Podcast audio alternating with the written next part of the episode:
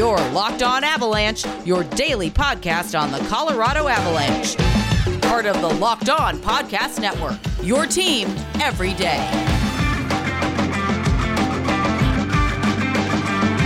Hey everybody, what's going on? Welcome to the Locked On Avalanche podcast, part of the Locked On Podcast Network, your team every day. I am your host, Chris Maselli. With me, as always, Mr. Shaggy Von Doom, Kyle Sullivan. Avalanche with a 3-1 loss to Vancouver at home, which doesn't happen a lot, but it's going to happen.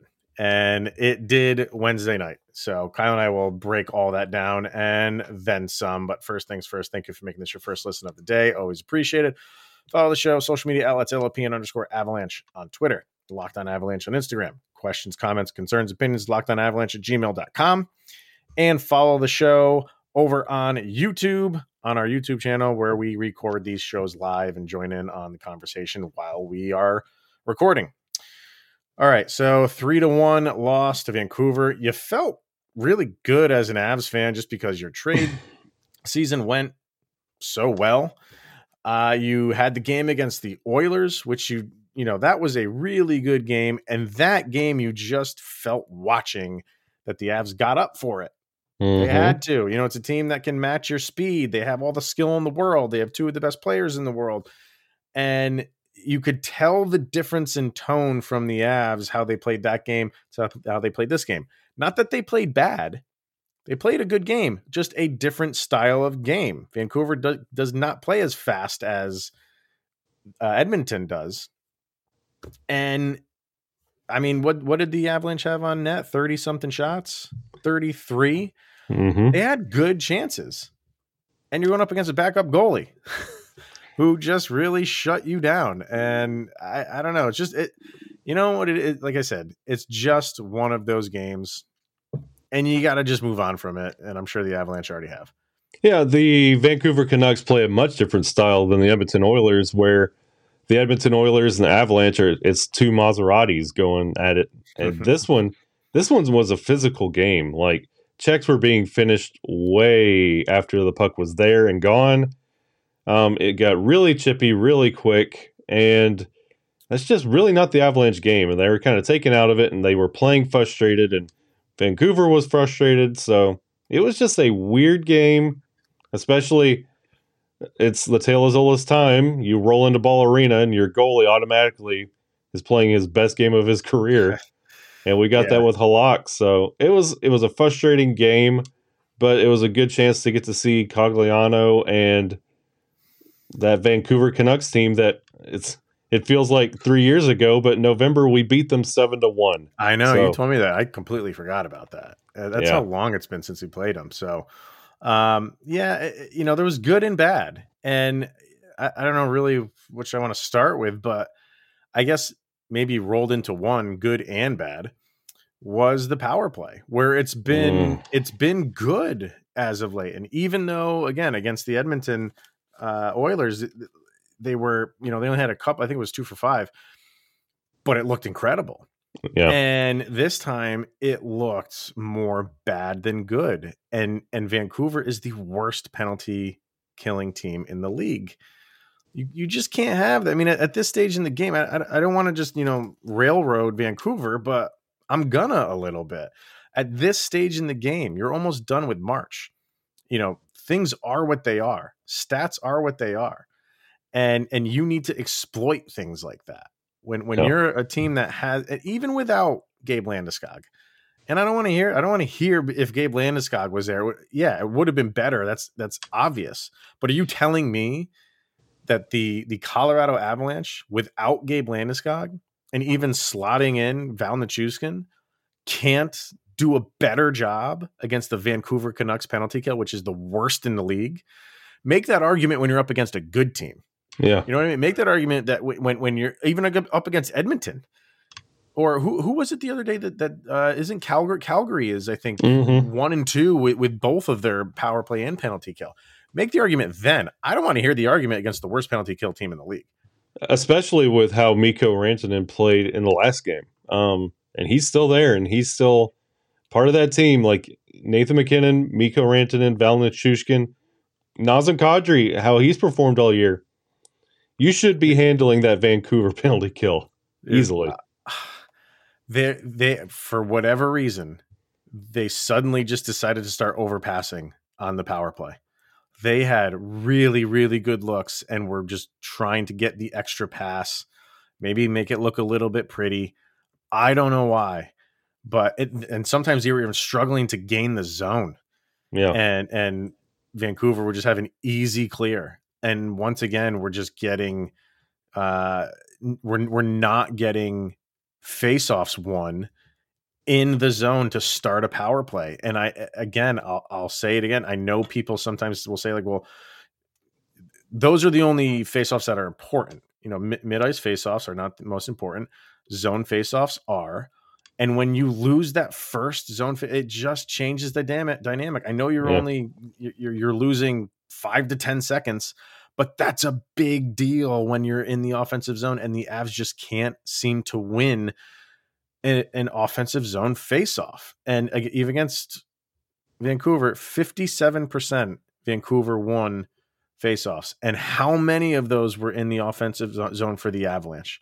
1 for 5 on the power play. I'm stomping my feet right now. Yeah. I don't like that. I don't like that whatsoever. It's that, and when you've been doing so well on the power play, and then you go up against this team and 1 for 5, come on, guys, you got to do better than that. And you mentioned the overpassing when it comes to that power play, and you wonder if it's just like they're a little too overconfident in their ability, where you would like to see that confidence like resound on the score sheet. Mm-hmm. Like, have another 7-1 game. That's where you can have your swagger and confidence. Don't feel like you're going to score. We're going to pass for that beautiful shot that you're going to replay 100 times. That overpassing for that perfect goal, I would rather see you take those shots and like pepper Halak and put 4 or 5 in there. Yeah, that's what I'd much rather have. I would much rather have that than a beautifully set up shot. And then I saw so many passing out of a really good chance, even like in a scrum when Halak's out of position off a rebound, instead of taking that right there shot, passing one more time because it's going to be right there. And then you can't, everybody overshooting and Berkey going back to his. I was just going to bring that up, man. I want to get a jersey that is 95 and the name is Wide of the Net on the back. It's like, and you had a couple shots where nobody was around you and you still sailed it wide. Yep. It was just like, they just weren't on their game for the things that you've just come to expect from the Avalanche, that they're just hitting all their marks and you know, they couldn't get, you have to give some credit to Vancouver, and Vancouver's a big team. So, you know, even if you did throw some pucks on net and there was rebounds to be had, it's not easy. You're not just going to say like, oh, they would collect them and they would have gotten a goal. They're Avalanche are the bigger team. Vancouver's got some big boys. It would have been tough, but that doesn't mean you don't try it. Yeah. You at least have to throw some pucks on net and when you have the opportunity. And even Nathan MacKinnon was doing it last night. Yep. He was being very selfish or unselfish, I guess you could say, in making an extra pass when it didn't need to happen. He's got all of the ability in the world, obviously. Throw something on net. I don't know. It's the power play just seemed like it took a nosedive from what it's been over the past week or so. Yeah, Jacob Leake quoting the great prophet Steve Dangle. And honestly, and you also have to put in consideration that 40% of your lineup is brand spanking new. Like you got Cogliano, you got your Manson, and you got your Sturm. Like it's still, you're feeling it out. Like you don't have a captain there who can tell everyone, hey, this is where you play. This is what we do. Like you're going through your alternate captains. You're going through your EJs, your Cale Makar is an alternate captain. Nathan MacKinnon. Like, you're going through, that is your leadership on the ice. Yeah. So, it's still a weird dynamic there. So, the overpassing is something you really don't want these new guys to get accustomed to. And then this being our new style of play. This is a bad habit you're teaching the new guys.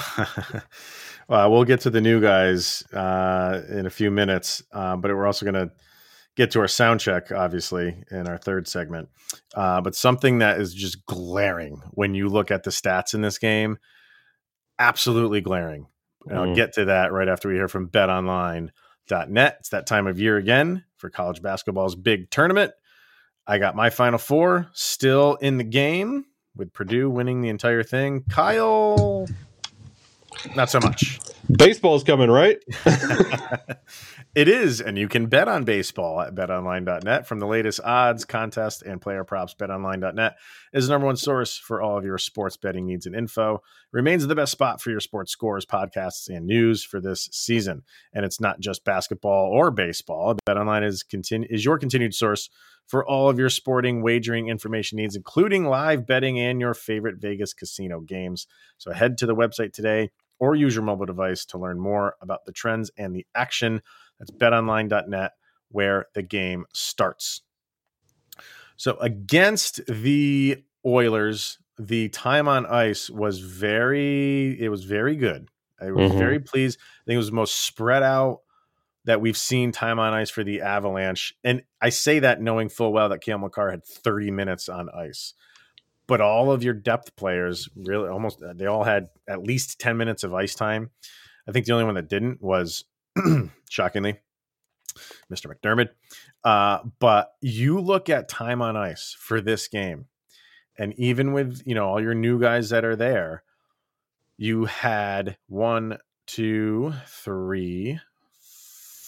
guys under 10 minutes. And those are Cogliano, Abe Kubel, Darren Helm, and then McDermott. But McDermott had the most out of those 4, shockingly. I mean, he can't make heads or tails of it. There was way too much pressure. I don't even want to use the term pressure. Maybe that's it. I mean, because these guys can handle the pressure. I don't know. I can't think of a better word. But, you know, you had Nichushkin over 24 minutes, MacKinnon over 25 minutes, Rantanen over 23. You had Taves with almost 28, 4 seconds shy of 28, and Makar 2 seconds shy of 28.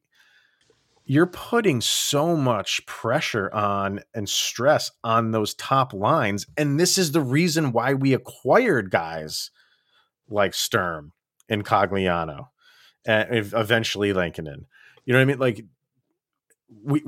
we got away from what we did against the Oilers in 24 or 48 hours. And the Oilers are a better team. And we kind of changed our system to go up against Vancouver. Not, you know, Vancouver is still in the thick of things. So, you know, like you said earlier, you're going to get a really good game for them because they got a lot to play for. And we didn't spread out the minutes in this game. And I think that hurt the Avs at the end. You saw Nathan MacKinnon when the goaltender was pulled, he had already been out there for, I don't know what it was. I guarantee it was over a minute. He was gassed. You can't have that. You gotta, and you do this over the course of the game. So at the end, they're a little bit more rested and they can go for the final 2.5 minutes. I didn't think it was well spread out last night. And with us being well gassed, like that's what burned us in that overtime against Calgary. You burn that top line out and you make mistakes. And honestly, everyone look at your calendar. We're looking at like the last couple days of the month of March. Look at the standings. We're up 5 points on Florida and Carolina. We're up 1 million points on second place in the West. The minutes should not be relying so heavily on the top. It should honestly be going down. Like the NBA does load management. I'm not calling for load management in the NHL. No, please no. But, I don't want that. But honestly, at this point, like we know we're in. Everything you've done up to this point has got you in a really good position where you can, honestly, you know what your top lines are going to look like. Try out these lines 3 and 4 and line 2. Really play with them because when Gabe comes back and Sammy G comes back and possibly Bo and Byram, they're going right back into the roster. Somebody's not going to be there. Who are you going to pull out? That's what you need to be figuring out in this, and like reduce the minutes of the top line. They got you to this point. You don't need to keep pushing. Like a win tonight would not change much when it comes to the trajectory of the Avalanche. Yeah, it's a good point. You're sitting pretty as far as the standings go, and how we kept saying, you know, what would they do with someone like Sammy G? Would they put him on LTIR just to be on the safe side and let him, you know, ride out the season? And they didn't do that. They didn't do that with Landeskog.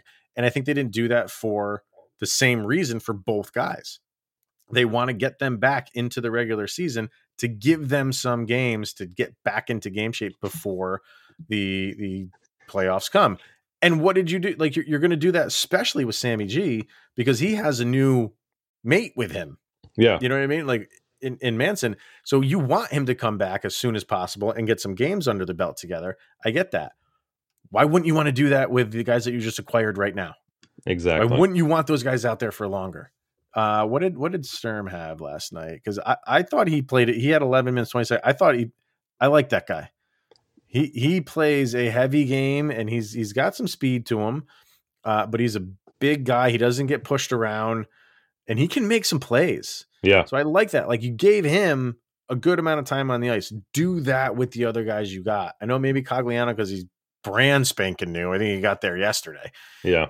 Maybe, you know, you need a game for him to get his feet wet and stuff like that. But, you know, we were talking about how Manson was great to soak up some defensive minutes. He had 13 minutes and 49 seconds. He should have more than that. Yeah. And I know he had a really bad turnover in the defensive zone, which led to a goal. I know that. But you don't just, you know, cut the guy's minutes because of it. You let him get out there and right the wrong. And honestly, with the way we're writing this top line right now, like you mentioned, like we didn't LTIR Landeskog. I think he probably is upset because the man just literally had surgery. Yeah. The last thing you want him to do is, well, good job on that surgery. How's those stitches looking? That's great. Well, 30 minutes tonight. That sound good to you? Yeah. Like, yeah, you gotta pace it just a little bit now. Like, yeah. Sammy G, like, they're coming back from being hurt. They're not on vacation. They're not seeing the world. Like, you can't go from weeks off to, all right, 27 minutes tonight sound good for you, Sammy G? Like, you've got to try these fresh faces out. Like, see exactly who they should be paired with when they do come back. Yeah. Like, you got to be smart with this. Yeah. All right. Well, we got a sound check to get to. We'll get to that in a second, because we're also going to talk about, we haven't talked about Darcy Kemper yet, and he only gave up 2 goals. That's the plus. You know, some other questionable moves that didn't really seem to, you know, they didn't affect him in terms of giving up a goal, but it's an odd game for him. I thought, like, yes, good that you only gave up 2, but sometimes you're coming out of the net way too far, and maybe that burned him on the second goal. But first, we're going to get to a sound check. You know, games that, or songs that we feel best represent the action against Vancouver. What do you got? 3-1 loss. Go for it. Make sure you're following this playlist on Spotify. Definitely. It is free. And so is this show. The stream is free. So check us out as well. But when you listen to this song and it comes up, it's from an artist called Dandyland. I want you to close your eyes and listen to the song. And then when the lyrics come up, I want you to read these lyrics out loud. The song is called Poopy Stupid Butt. And that's what this game was. It was Poopy Stupid Butt. Where did you find this song? This, honestly, I heard it a couple years ago, and it's one of those earworm songs that you just sing in random moments. Yeah. It's just a weird song. Does not make a lot of sense. But is it like a kid song, or is it? Yes. Okay. All right. But Poopy Stupid Butt is repeated like a lot towards the end of the song. Yeah. And it's talking, like, I mean, it's said throughout the entirety of the song, but I mean, it's talking about Legos and stuff, and like pizza. Yeah, like Legos and pizza. It's like one of those songs that you put on like Kids Spotify and it just comes up. And I remember hearing it, and I'm like, it kind of gets stuck in your head. And like, Poopy Stupid Butt was all I kept saying with this game. So, right. when it comes up, you're going to know exactly which game this was talking about. Yeah, and like that's exactly what we're going for in this. Is like, how do you summarize that game? Poopy stupid butt. Yeah, you're going to hear it. You're like, ah, oh, Vancouver. So basically, what you're saying is like when I go listen to this, like it's going to be stuck in my head. Yeah, like the great Lewis Black comedian said that that's how people doctors don't know how people get brain aneurysms, but he does. People hear a stupid song and get stuck in their ear. Yep. So this is brain aneurysm city right here. For Sorry. Me, I'm going with one of my favorite bands, and that's Radiohead. And they have a song called Let Down on maybe one of the best albums ever made, which is OK Computer.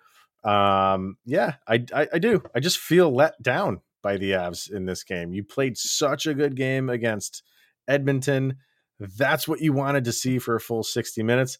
And again, I'm not saying that you played terribly, but everything was lined up for you to win this game. You got your new team. You got fresh faces. You got, you're on home ice. You got a backup goalie going who's not having the best of seasons. One goal, a little bit let down, and a really bad performance by the special teams and the power play. Yeah, it was an absolute letdown, especially when you go off a game of Nathan MacKinnon versus McDavid and the two comparisons there. A lot of people forget Cale Makar and Quinn Hughes were talked about like right there, like best young defenders in the league. And now look at like the huge separation here. Massive. So there's another letdown, Quinn Hughes. Yeah. Like, and even,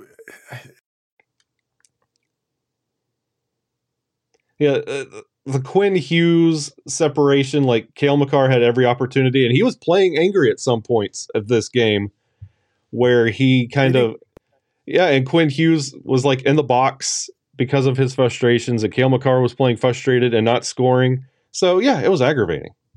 Yeah. Like I was going to say, I think my audio cut out, but the MacKinnon penalty, you just can't do that. You can't do it. I get your frustration. That's where he lets the frustration boil over.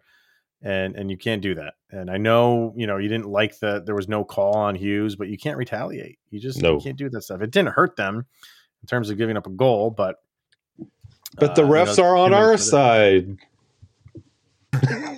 Really? I thought it was embellishment, if you ask me. So yeah. I put it up on where's the flop? Darcy Kemper, like we said, gave up only 2 goals, but just seemed like he was out of position a lot for some reason. And some people say it was a good play when I don't remember who it was. It was kind of later in the game, and he was far out of the crease, and he almost checked the player, whoever it was. Not the best move. That's something like Marc-Andre Fleury does. Fleury's good at that, but Fleury's good at poke checking a puck away from a guy.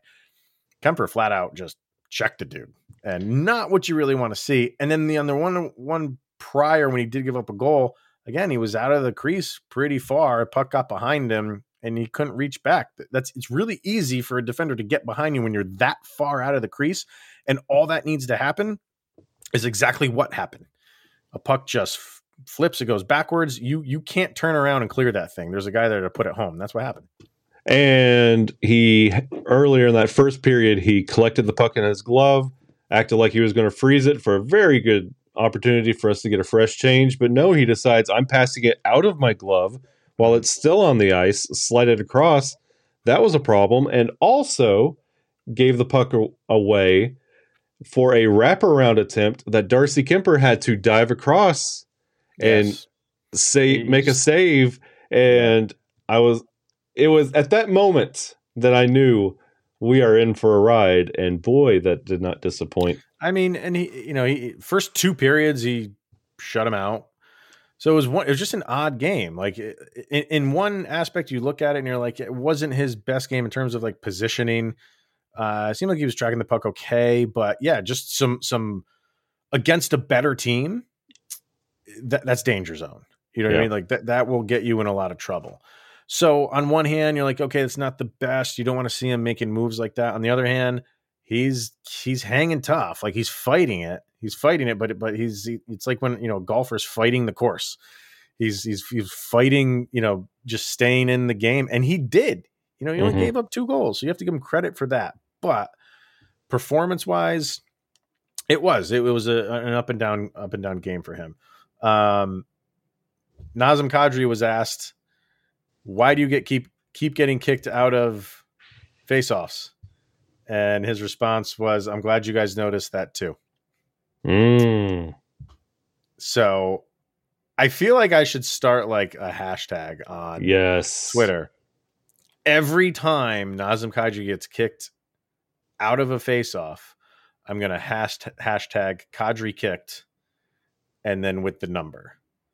So the first time and then the second time and then the third time, and I'm wondering if I should do it per game or just keep it going. Maybe next season I'll start on game 1 and keep a running tally for the entire season. I'm sure you could look this up. I'm assuming there's some website that monitors how many times guys get kicked out of the faceoff zone. But I think for a game, if you follow me on Twitter, I usually tweet from the show's Twitter page, LOPN_Avalanche.